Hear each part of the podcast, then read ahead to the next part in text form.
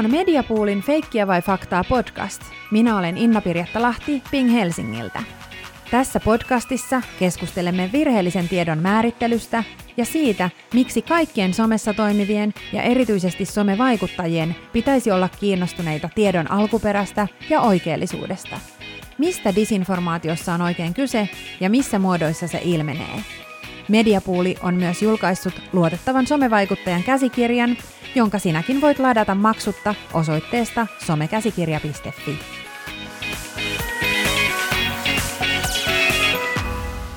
Tänään pureudumme teemaan erityisesti ilmasto- ja ympäristöaiheisten esimerkkien kautta, ja aiheesta kanssamme keskustelee Kemikaalicocktail-blogista tuttu, ympäristötietoiseen kuluttamiseen perehtynyt toimittaja, blokkaaja ja vuoden 2019 vihreiden eduskuntavaaliehdokas Noora Shingler sekä yksi Suomen Instagram-pioneereista luontokuvistaan tunnettu valokuvaaja, yrittäjä Konsta Linkola. Lämpimästi tervetuloa. Kiitos. Kiitos. Ilo olla mukana. Mahtavaa, kun olette tänään täällä keskustelemassa siitä, mitä väliä virheellisen tiedon leviämisellä oikeastaan on. Mediakasvatusseuran toiminnanjohtaja Sonja Hernesniemi toteaa haastattelussaan luotettavan somevaikuttajan käsikirjaa varten. Tutkimus on osoittanut, että esimerkiksi nuoret uskovat enemmän vaikka tubettajan kautta saamaansa terveystietoon kuin opettajansa tai vanhempansa kautta kuulemaansa tietoon, mikä tietysti korostaa sitä, minkälainen vaikutus ja sitä myöten valta näillä tubettajilla on suhteessa heitä seuraaviin nuoriin. Kyllä, mun mielestä tämän roolin tiedostaminen olisi todella tärkeä asia, ja sitten kun tämän roolinsa tiedostaa, sitä myöten voi puntaroida vastuunsa tuntien, jakaako sitten jotain tietoa, josta ei ole aivan varma, ja korostaako sitä, milloin puhuu omista kokemuksista tai mielipiteistä. Tämmöiset on helppoja asioita, joita vaikuttajat voisivat omassa viestinnässään ottaa huomioon. Samaan aikaan puhutaan nuorten kohdalla paljon siitä, kuinka sellainen samaistuttava mediaidoli voi jotain kokemuksia jakamalla olla tosi merkittävä tiedonlähde ja vertaistuenkin lähde. Eli kyllä täytyy samaan aikaan nostaa hattua näille rohkeille nuorille, jotka jakavat joskus kipeitä ja vaikeitakin asioita sosiaalisessa mediassa. Tavallaan olisi hyvä olla varuillaan kaikkien mediasisältöjen äärellä. Voisi olla jotakin niin yksinkertaista kuin, että jos se kuulostaa liian hyvältä ollakseen totta, niin se ei todennäköisesti ole totta. Tai jos se on liian yksinkertaisesti selitetty, niin se ei todennäköisesti ole aivan totta. Oletteko te törmänneet virheelliseen tietoon somessa? Ja mitä siitä ajattelette? Kyllä, no siis törmäähän siihen koko ajan. Siis nämä on just niitä asioita, mitä ehkä tarkastelee tosi erilaisin silmin, kuin ammatiltaan toimittaja, kuin se, että olisi ihan tavallinen kuluttaja, joka vaan selaa mediaa. Ja se on just mun mielestä se suurin haaste somevaikuttajien tekemässä työssä, koska suurin osahan influenssereista ei ole ammatiltaan toimittajia, vaan ne on niin kuin me muut kuluttajat. Ja siksi se voima on just niin suuri, koska he ovat niin voimakkaita niin kuin vertaistukijoita, koska he ovat niin kuin se, jolle he sisältöjä tekevät. Ja se on mun mielestä se on kaikista vaikein juttu, koska se vastuu on ihan mieletön ja väärä tieto leviää tosi helposti. Mä oon esimerkiksi vuosi sitten itse ottanut kantaa sellaiseen uutiseen, jonka Yle esimerkiksi teki. Mukana oli myös Luke ja siinä oli tehty ihan todella kyseenalaisin keinoin uutisoitu kaurajuoman hiilijalanjäljestä. Ja se vertailu oli tehty epäreilusti ja se lopputulos oli tosi raflaava. Että tämä ei koske pelkästään tällaista niinku keltaista lehdistöä tai kyseenalaisia lähteitä, vaan ihan kaikkea mediaa. Mites Konsta? Niin, se tavallaan yksittäinen vaikuttaja ja yksittäinen median lukija on aika altavastaajan asemassa aina. Se on muiden johdateltavissa ja aina jollain, usein siellä jollain on intressejä taustalla, mitä ei voi tiedostaa välttämättä sen pelkän yhden mediasisällön perusteella. No ootko sä törmännyt johonkin valeuutisiin tai virheelliseen informaatioon sosiaalisessa mediassa itse? No joo, mulla tulee mieleen tämä turvealan maailman hölmöjen kanssa -mainos tuosta pari vuotta takaa ja se ehkä nyt kun osui omaan tavallaan sektorin tosi lujaa tavallaan, puhutaan Suomen energiatuotannosta ja ympäristövaikutuksista ja se on hyvin kuvaavaa sen takia, koska usein tämä disinformaatio lähtee just kaupallisesta tarkoituksesta, ei kukaan vaikuttaja tahalleen seuraajilleen valehtele tai muuta, mutta sitä usein ei tajua sitä kaupallista intressiä, mikä on jonkun sanoman takana ja sitten se kuulostaa vaan raflavalta ja sä lähdet siihen tarinaan mukaan, jolloin sä tavallaan annat sille megafonin. Olit sä itse jotenkin osallisena siinä turvekeisissä? No, otin kantaa siihen omissa kanavissani Vaikuttajalla on mahdollisuus jakaa tai olla jakamatta tiettyjä sisältöjä, mutta sitten on vaikuttajalla myös mahdollisuus ottaa kantaa ja antaa äänensä kuuluviin, käyttää ääntänsä sellaisissa asioissa, mitkä he kokevat, että on merkityksellisiä. Kyllä. Miten sitten Noora tässä sun keisissä, tässä kaurajuomakeisissä, miten sä tunnistit, että kyseessä on väärä informaatio ja miten sä sitten reagoit? No koska mä oon niin sisällä tuossa ruokakentässä ja etenkin tällaisessa niin kuin ympäristön näkökulmasta ajatellen, niin se otsikko vaan oli niin raflaava, että mä niin kuin heti oivasin, että tämä ei voi olla näin, että tämä ei voi olla niin kuin näin selkeä. Ja se, mikä oli tosi harmillista, oli se, että siinä oli niin kuin Luke lähteenä ja sitten Yle oli vielä jatkanut sitä juttua. Eli Yle tavallaan vertaili kahta tuotetta keskenään, jotka ei ole vertailukelpoisia. Eli siinä oli valittu ihan niin kuin käsittämättömät tuotteet, jolloin saatiin lopputulokseksi sellainen, joka kuulostaa just klikkiotsikolta. Niin tavallaan kun on itse hyvin tietoinen näistä tuotteista ja on tehnyt paljon myös yhteistyötä esimerkiksi just kasvimaitobrändien kanssa, niin tietää niistä sen verran, että se kuulosti niin kuin liian raflaavalta ollakseen totta. Ja sitten kun sitä asiaa selvittiin, mä siis soitin itse sille tutkijalle, joka oli tämän informaation lähde ja tavallaan menin niin kuin sinne juureen. Se on mun tapa työskennellä. Mä menen niin pitkälle sinne juureen kuin mahdollista varmistuakseni, jos voin. Jos on kyse suomalaisista tutkimuksista esimerkiksi, niin se on aika helppoa. Täällä voi soittaa melkein kelle tahansa. Presidentillekin voi saada puhelu, jos on tarpeeksi sinnikäs. Suomi on siitä ihana maa, että sä voit kyllä puhua kelle tahansa, varsinkin jos sä oot toimittaja. Ja se hyvä puoli on mun mielestä blogeissa ja somessa ylipäänsä, että me voidaan aina linkata lähteeseen. Se on tosi hienoa, jos verrataan esimerkiksi sanomalehtiin, niin että sä voi oikeastaan ikinä päästä kiinni taustoihin samalla tavalla. Mutta kun sä luet sähköstä, niin sä pääset aina sinne, jos on linkattu, mistä se tieto on haettu. Ja se on mun oma tapa toimia, että mä linkkaan aina lähteet.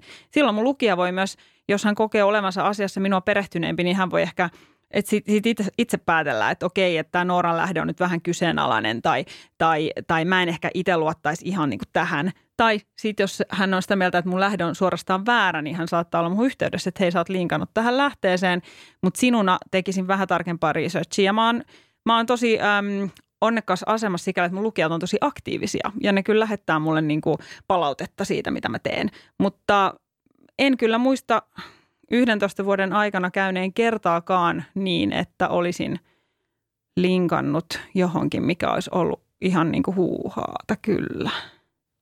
Tosi hyviä vinkkejä ja pointteja. Mites Konsta tuossa sun esille tuomassa keisissä, niin miten sä tsekkasit sitten, mikä on totta ja mikä on sitä oikeaa informaatiota, kun otit kantaa? Mä oon hyvin varovainen ylipäätään sen suhteen, että mitä mä suustani somessa päästän, mitä mä kirjoitan, mistä mä puhun videoilla, niin kyllä mä lähdin ensin ihan vaan googlettelemaan mahdollisimman paljon lähteitä. Mä tiesin sen tavallaan sen kontekstin jo, mutta ennen kuin mä lähden kirjoittaa ja sanoa itse parempia faktoja pöytään, niin mä lähdin tutkimaan googlettelemalla. Ja jos osaa Googlea yhtään käyttää, niin lähteitä löytää yllättävän helposti. Tavallaan, josta löytyy kaiken näköistä informaatiota, niin sitten sun pitää osata vähän niin kuin yhdistellä niitä palasia ja tulkita, että kenen sulla tulee mikäkin informaatio ja miten tämä liittyy tähän kontekstiin. Niin ei se mitenkään helppoa ole. Niin, se on erittäin vaativaa, että sä ymmärrät, että kuka on rahoittanut minkäkin tutkimuksen. Ja ne on just niitä asioita, joihin ennen vanhaa toimittajilla oli koulutus, epäillä kaikkea. Ja nykyään, kun sisältöjä tekee ihmiset, joilla ei ole suuria ehkä journalistisia intressejä, vaan ne intressit on ihan muualla, joka on myös täysin fine. Niin siinä on vaan se ongelma, että sulta saattaa niinku puuttua sellainen, mitä mä sanoisin, sellainen niinku terve skeptisyys asioita kohtaan, joihin pitäisi, koska lähtökohtaisesti pitäisi epäillä kaikkea. Se on vähän ankeeta, mutta kun se on niin. Ja sitten siinä on myös ehkä kuvaavaa se, että harva vaikuttaja itse ensin luo näitä sisältöjä. Ne tulee usein jostain mediasta tai kaupalliselta taholta, joka antaa joku statementti, että näin on asiat. Ja siinä tavallaan vaikuttajalla on mahdollisuus joko niin kuin kompata sitä hommaa tai olla vastaan, mutta musta tuntuu, että useimmiten ollaan hiljaa, koska tavallaan halutaan tehdä sitä feel good-kamaa ja pysyä tavallaan neutraaleina seuraajille ja julkisuudessa tavallaan, että me ei haluta puuttua niihin kontroversiaaleihin aiheisiin.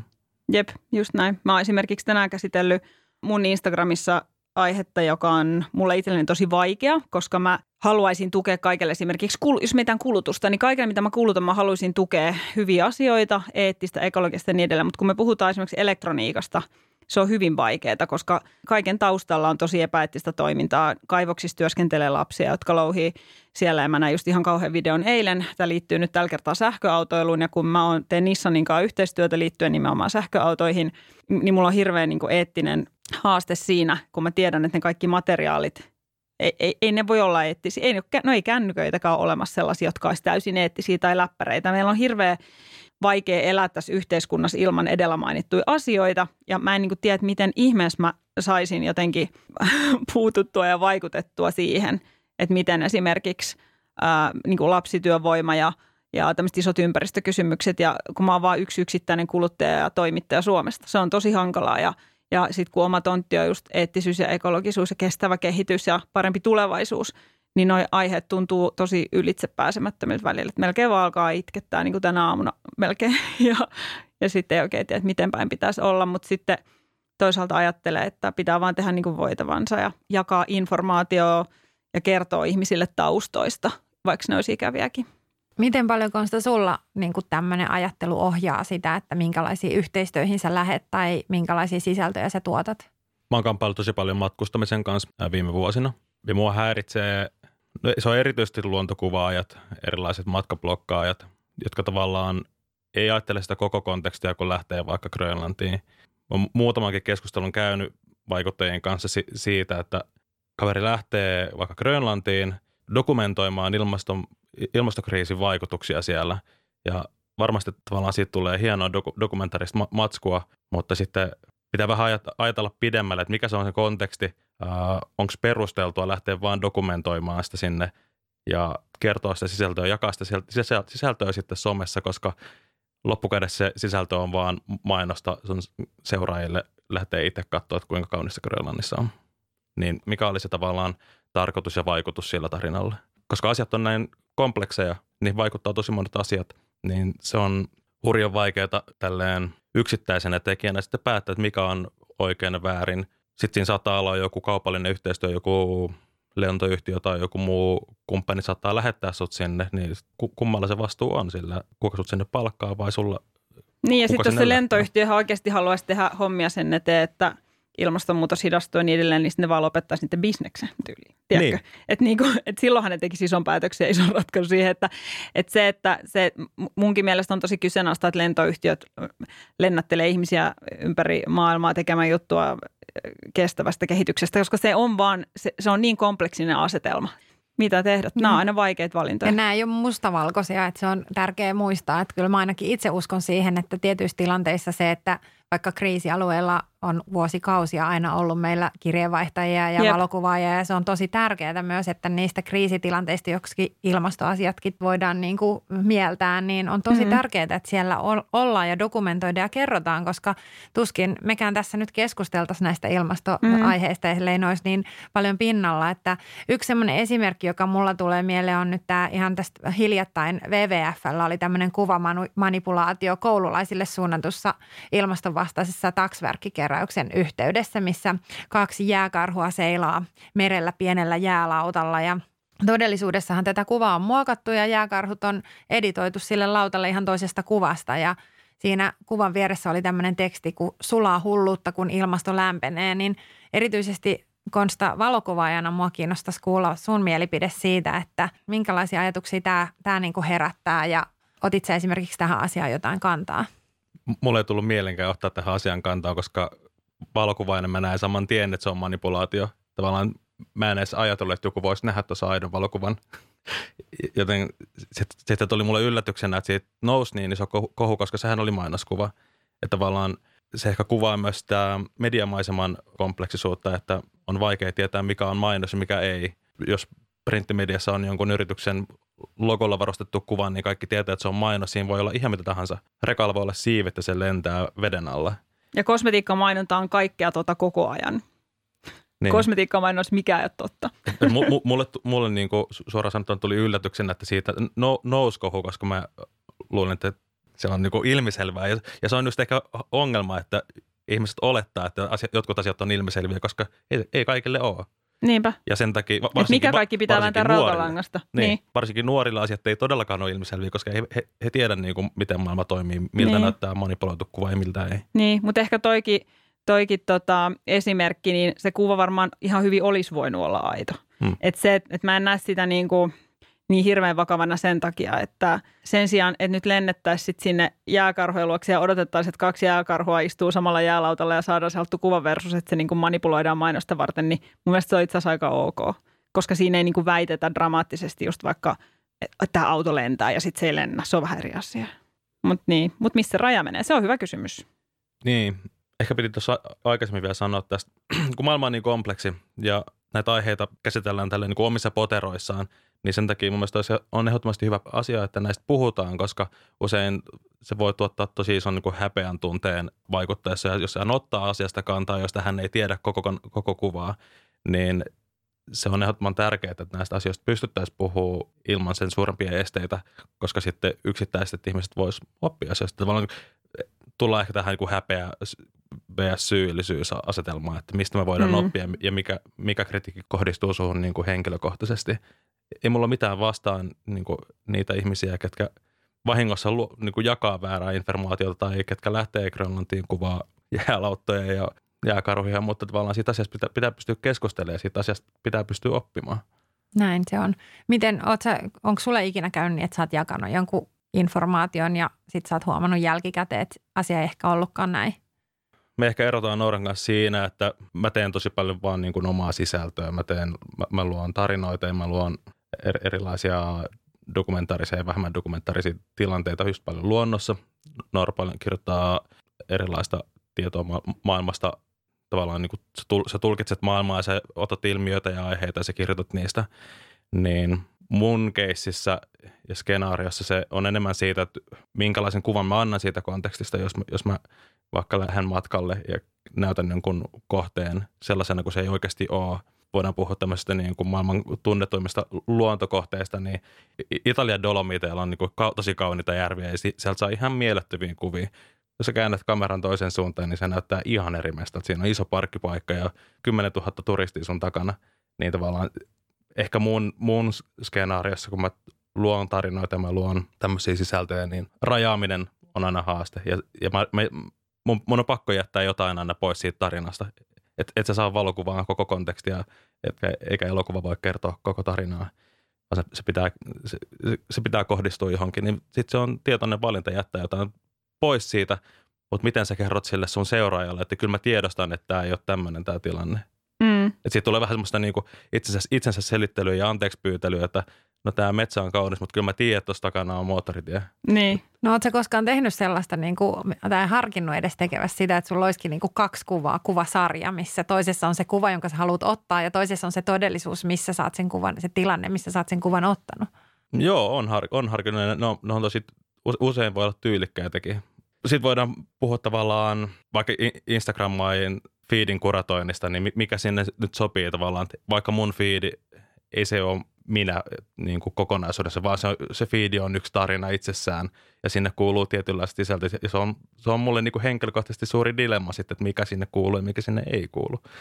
Toi on niin haaste just teille, jotka teette niin kaunista feediä, jolla se estetiikka pelaa niin kuin sitä pääroolia. Joo. Se on niin paljon helpompi tehdä tällaista niin kuin arkirealismia, koska sitten ei tarvitse just miettiä koska sehän on niin kuin sun ammatti ja sun ansainta ja se niinku visuaalisuus pelaa sun niin iso rooli. Mutta mikä mun mielestä on mahtavaa, on esimerkiksi toi Instastorien käyttö nykyään. Että siellähän tosi monet niinku valottaa taustoja siihen niinku esimerkiksi feediinsä. Ja se on musta mainio paikka esimerkiksi näyttää. Mäkin te välistä itse, että mä oon kuvannut jonkun postauksen silleen niin tyylikkäästi kuin mä nyt osaan. Ja sitten mä näytän taustat silleen, että kaikki lelut ja likaset astiat ja vaatteet on muuten täällä taustalla. Ja niistä tulee aina ihmisiltä tosi paljon palautetta, että hei ihanaa, että sä näytät sen arjen ja todellisuuden. Että teille ei aina näytäkään tuolta. Ja se tekee teistä niin samaistuttavia, mutta Konsta, sun kanssa mä haluan ehdottomasti pohtia sitä, että voisiko tuosta aiheesta tehdä valokuvanäyttelyyn, missä olisi aina niin kuin vierekkäin se kuva tavallaan se kuva, jonka sä haluat ottaa ja näyttää, joka on se visuaalinen upea kokonaisuus ja sitten se tavallaan todellisuus, missä se kuva on, koska just mietin noin Instagrammaa, että paljon jakaa sitä matkailuinspiraatiota ja sitten ihmiset menee niihin paikkoihin ja se ei todellakaan välttämättä sitten ole. Sitten siellä on se parkki, se on niin, nimenomaan, on huijattu. Nimenomaan.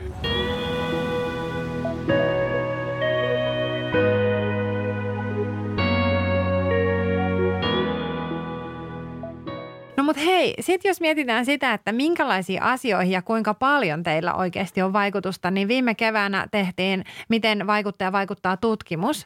Ja alle 24-vuotiaista vastaajista yli 40% kokee, että somevaikuttajilla on todellakin ollut vaikutusta heidän niin kuin ilmastoon liittyviin asenteisiin ja ratkaisuihin. Miten paljon te pohditte sitä omaa vaikuttavuuttanne ja miten te koette, että olette vaikuttanut teidän seuraajiin? Onko sinulla, Noora, esimerkiksi joku konkreettinen esimerkki? Sanotaan, että esimerkiksi toi tutkimus, jota siteerasit, niin just toi fakta oli itsellä taustana siinä, kun mä lähdin eduskuntavaaleihin ehdolle, koska mä halusin, että se työ, mitä mä oon tehnyt yli vuosikymmenen, konkretisoituisi jotenkin hyödyllisellä tavalla. Koska jos nyt meiltä katoisi internet, niin kaikki, mitä mä oon tehnyt, vaan häviäisi, kun tuhka tuulee, eikä jäljellä olisi mitään konkreettista. Ja mulle tuli vähän sellainen olo, että mä haluan, että ne ihmiset oikeasti aktivoituisi sen myötä. Mitä mä niille kerron. Ja siksi toi oli ihan kiinnostava myös testina toi eduskuntavaaliehdokkuus, että kuinka moni ihminen olisi valmis jopa niin kuin äänestää mua politiikkaa näiden asioiden takia. Ja siinä mä koin, että siinä saatiin aika konkreettisia tuloksia siitä, että mitä minä sanon teille ja mitä te teette sen myötä. Niin se oli tämmöinen hyvin käytännöllinen testi. Mutta jos nyt puhutaan niin kuin siitä, että miten oma työ vaikuttaa ihmisten käyttäytymiseen, niin kyllä mulla on siitä tosi paljonkin ihan konkreettisia esimerkkejä näiden vuosien varrelta, että kyllä se valta on erittäin isoa, minkä siellä voi saada omalla aktiivisuudella, mutta myös osaamisella. Että kyllä sun pitää myös osata se, mitä sä teet. Niin, ja kyllä vaikka mä kuratoin paljon tämmöistä kaunista feedia suomalaista maisemakuvista, niin esimerkiksi vaalien alla mä tein pitkiä videoita siitä, missä mä avasin aiheita, mitkä koskee suomalaista ympäristöpolitiikkaa. Ja siinä mä ehkä koin sen isoiten sen vaikuttavuuden, koska yhtäkkiä jengi oli kiinnostunut ja saatiin mielenkiintoista keskustelua sekä puolesta että vastaan. Mä totesin, että ei hitsi, mä voin vaikuttaa paljon enemmän kuin vaan inspiroida ihmisiä tutustumaan heidän luontosuhteeseensa ja houkuteltua heiltä vaeltamaan. Mä voin aiheuttaa keskustelua, mä voin olla aktiivinen osa sitä keskustelua. Se oli oikeastaan makea tunne. Ja sä et siis ollut pelkästään valokuvaajana mukana eduskuntavaali yhden puolueen kampanjassa, vaan sä koit olevas mukana myös vaikuttajana. Niin, just näin. Ja jos mietitään sun ammattikenttää, niin se, että näytetään kuvin ja niin kuin erilaisia videosisällöjä, niin kuinka upealta Suomessa näyttää, kuinka upeita paikkoja täällä on, niin kyllähän se vaikuttaa suoraan siihen, mihin ihmiset haluaa esimerkiksi matkustaa. Et se on mun mielestä ihan loistava keino saada porukkaa tekemään esimerkiksi ilmastoystävällisiä ratkaisuja. Että ne ei lähdekään just vaikka Grönlantiin tai jonnekin vähän, no ei nyt ehkä ihan niin kauas, mutta että ne pysyisikin vaikka Suomessa ja tukisi kotimaan matkailua, joka myös työllistää ja niin edespäin. Niin, mä en tiedä millaista termillä sitä kuvaa, se ehkä se on se yrittäjämäisyys, että sä ymmärrät sun merkityksen, ymmärrät sun vaikuttavuuden, sä oot muutakin kuvaamaan annoskasvua. Juuri näin.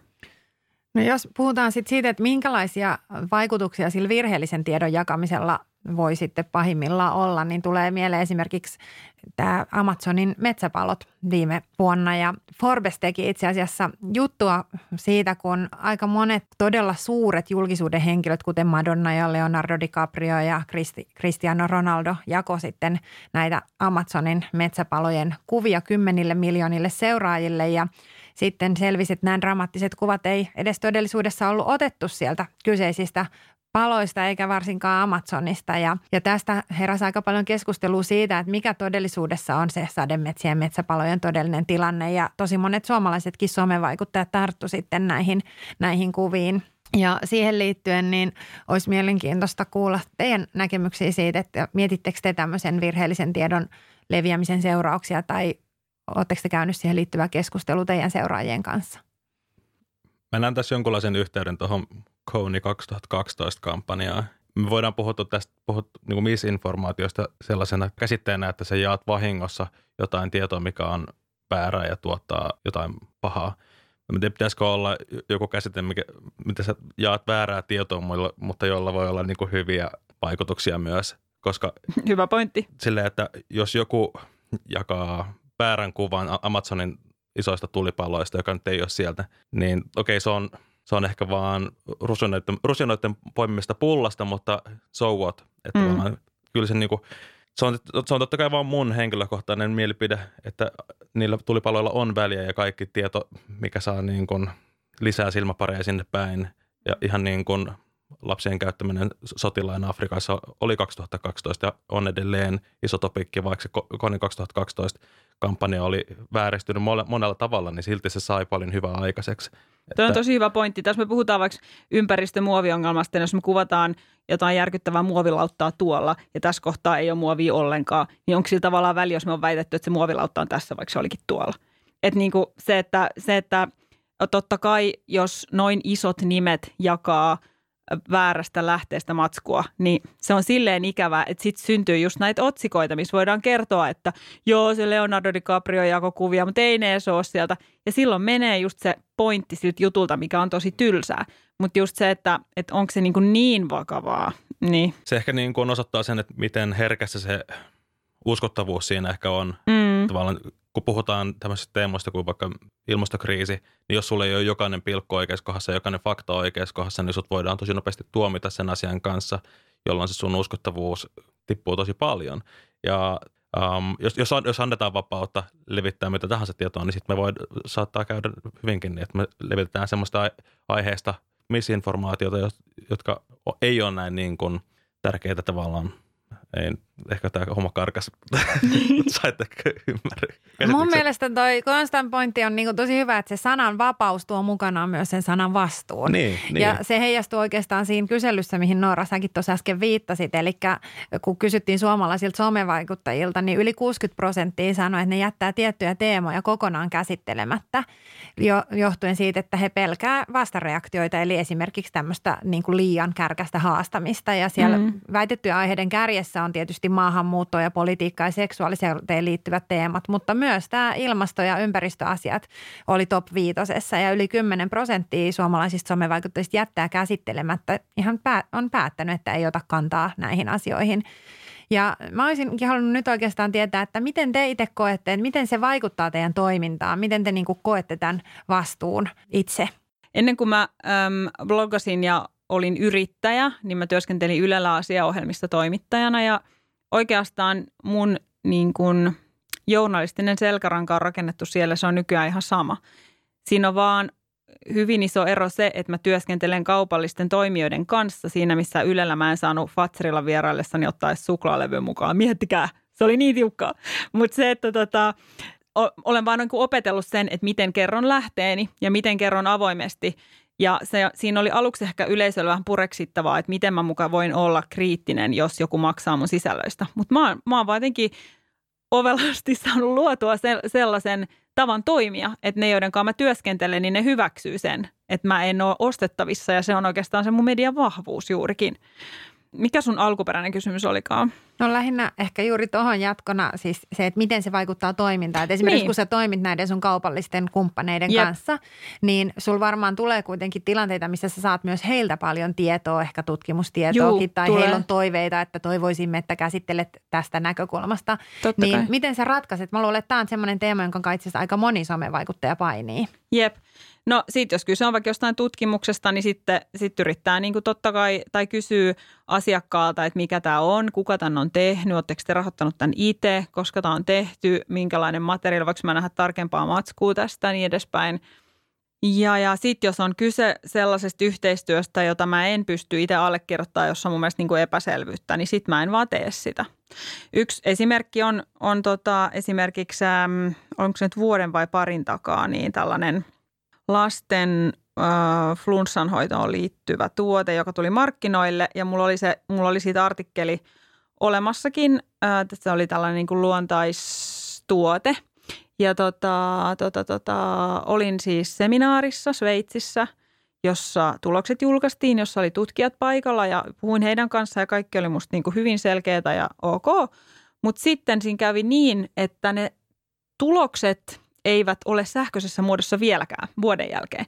Mä oon piilottanut sen artikkelin sen takia, että mulle luvattiin, että mä voin linkata sen materiaalin, jonka mä näin siellä seminaarissa siitä, että mä voin linkata sen siihen mun artikkeliin lähteeksi. Mutta koska siinä on mennyt vuosi, koska ilmeisesti odotellaan, että se sisältö tulee johonkin tiettyyn tieteelliseen julkaisuun, sen takia sitä pantataan ja se ei ole vielä missään, niin sen takia mä oon piilottanut sen artikkelin, koska mä en halua pitää sitä livenä, koska musta tuntuu, että siinä ei ole tarpeeksi niinku tieteellistä pohjaa, jota mun yleisö esimerkiksi kyseenalaisti. Ja sen takia mä oon piilottanut sen ja mä julkaisen sen heti, kun mä saan sen lähteen sinne. Ärsyttävä tilanne, mutta hyvä esimerkki. Erittäin hyvä esimerkki. Mites Konsta? Sulla on ihan toisenlainen tausta ja lähtökohta tähän somevaikuttamiseen ja ihan toisenlaiset kanavatkin kuin Nooralla. Pakko sanoa kyllä, kunnioitan suuresti mentaliteettiä Noora sun työskentelyn taustalla. Mä oon kokenut tosi merkitykselliseksi sen, että mä uskallan sanoa ei joillekin keisseille. Ja mä uskallan aloittaa keskustelun ihan vaan niin kuin läheistenkin kavereiden, läheisten vaikuttajien kanssa, että voidaanko hetki keskustella siitä, mitä me oikein tehdään. Että ylipäätään sen keskustelun käyminen on ollut merkityksellistä ja sen jonkinlaisen itsereflektion tekeminen siitä, että mitä mä oikein tässä on tekemässä, niin se on tuonut hyvin paljon niin kuin arvoa tähän itse tekemiseen. Mun tilanteessa vastuun tunnistaminen on vaikuttanut myös silleen, että kun on pitänyt sanoa jollekin keikolle ei, niin sitten tulee jo hyvä mieli ja työstä tulee merkityksellistä, mutta kyllä se on hetkellisesti myös vaikeuttanut sen niin kuin työn pitämistä elinkeinona. Ehkä siinä jotenkin yksin vielä sen asian kanssa, tarpeeksi monet ei tee samoin, niin tavallaan ei synny sellaista liikettä siihen suuntaan, että saisi elinkeinoa, vaikka just vaikuttaa puolelta sellaisista keisseistä, mistä voi oikeasti allekirjoittaa, että tämä on vastuullisesti toteutettu homma. Sitten mä oon löytänyt itteni tavallaan laajentamasta sitä toimenkuvaa niin aika paljon muuhunkin kuin pelkkään vaikuttamiseen. Mun mielestä toi on tosi rohkeata ja kunnioitettavaa ajattelua. Ennen kuin mennään tuohon loppuosioon, niin haluaisin vielä kuulla, että onko teillä joku tietty sisältö, millä te koette, että te olette erityisen ylpeitä tai koette, että sillä on ollut erityisen paljon vaikuttavuutta, joka on vaikka lähtenyt viraaliksi tai sitä on käsitelty mediassa? Tuleeko sinulla Noora mieleen joku? No joo, nyt on tosi ajankohtainen aihe tuo suomalainen lampaavilla. Mä vuosi sitten tein ekan artikkelin siihen liittyen. Asiakkaani kertoi minulle, kuinka Suomessa iso osa lampaavillasta poltetaan ja tuhotaan, koska sille ei ole käyttöä. Se oli musta tosi järkyttävää, koska se on ihan mahtava materiaali. Ja perehdyin asiaan ja heillä oli paljon lähteitä ja tästä tehtiin sitten yhteistyöpostaus viime vuonna. Se oli varmaan mun luetuimpien tekstien joukossa. Ja sen aiheen myötä, kun kerrottiin sitten, että miten kotimaista villaa poltetaan ja ajetaan maakuoppia ja niin edelleen, sama itse asiassa tehdään muissakin Pohjoismaissa, Ruotsissa ainakin, niin siihen aiheeseen tarttui mediassa muutkin. Siitä teki, muistaakseni se oli Iltalehti, joka siteerasi mua ja sitten Yle jatkosta tammikuussa ja siitä lähti vähän niin kuin rullaamaan toi homma ja nyt me jatkettiin sitä tässä syksyllä tämän saman asiakkaan kanssa ja nyt on se tilanne, että kotimaisen lampaanvillan kysyntä on isompaa kuin tyyliin koskaan ja esimerkiksi eräs suuri lankavalmistaja Suomesta on ottanut nyt sen takaisin valikoiminsa, koska kuluttajat ei ole saaneet kotimaista lampaanvillaa niin kuin käsitöihinsä, koska se on vaan lopetettu, se on niin paljon halvempi ostaa bulkkia tuolta jostain Aasiasta ja se ei todellakaan ole eettistä välttämättä ja meillä on Suomessa maailma todennäköisesti ihan niin kuin onnellisimpia lampaita, kun ne on niin paljon pienemmillä tiloilla kuin tuolla isoilla tehotuotantotiloilla. Niin se, että näen, että tässä tämä oma journalismin merkitys on tosi isossa roolissa, koska on saatu pyörimään tuommoinen kivi, joka on vierinyt ja nyt näyttää tosi hyvältä tilanne tällä hetkellä. Ja tämä on musta loistava esimerkki kaupallisesta yhteistyöstä, jossa asiakas on halunnut maksaa siitä, että mä teen journalistisen artikkelin. Heitä kylläkin harmitti se tosi paljon viime syksynä, koska me ei liitetty siihen mitään alekoodia tai kampanjaa. Me ylipuhuimme heidät siihen, että tuotetaan vain journalismia. Ja silloin se oli heille taloudellisesti iso juttu, koska he ei saaneet myytyä omia tuotteitaan sen jutun yhteydessä, jonka levikki oli todella laaja. Mutta se oli paljon uskottavampi se asia, kun siinä ei ollut just lopussa sitä PS-alekoodijuttua. Ja tollaiset asiakkuudet, niin vitsi mä rakastan niitä, mutta niitä on tosi harvassa, koska yleensä kaupalliset toimijat totta kai haluaa sen oman tuotteensa myyntiin siihen asiaan yhteyteen. Mutta se on ehkä niin kuin tässä viimeisen vuoden ajalta niin oma niin kuin isoin ehkä tämmöinen käden tai jalanjälki suomalaisen kuluttajan arjessa, että on saatu kotimainen villa nousuun. Mahtavaa. Mites Konsta? Mä oon ihan ylpeä siitä videosarjasta, minkä mä tein 2019 keväällä eduskuntavaalien yhteydessä. Mä tein monta pätkää, missä mä käsitteli, niin ilmastokriisiä ja sen yhteiskunnallisia ja kaupallisia vaikutuksia ja yksittäisten kansalaisten niin kuin mahdollisuuksia vaikuttaa siihen. Ja se ei siinä varmaankaan tuottanut mulle mitään lisäkeikkaa, mutta se liittyy ehkä mun työhön sillä, että mä olin just ollut vihreiden kanssa tekemässä heidän markkinointia ja mä koen heidän kanssa työskentelyn niin merkitykselliseksi, että mä päätin käyttää siihen mun Instagram-plattaa. Ja se oli hauska huomata myös, että mulla on kansainvälinen niin kuin seuraajakunta siellä, niin jengi ulkomailtakin fiilisteli sitä, että hei, suomalaiset vaikuttajat puhuvat näistä asioista. Niin se oli siistiä huomata, että suomalaiset seuraajat innostu keskustelemaan siitä aiheesta ja ulkomaalaiset seuraajat innostu niin kuin fiilistelemaan sitä, että tämmöisistä asioista puhutaan Suomessa. Hienoa, mahtavaa.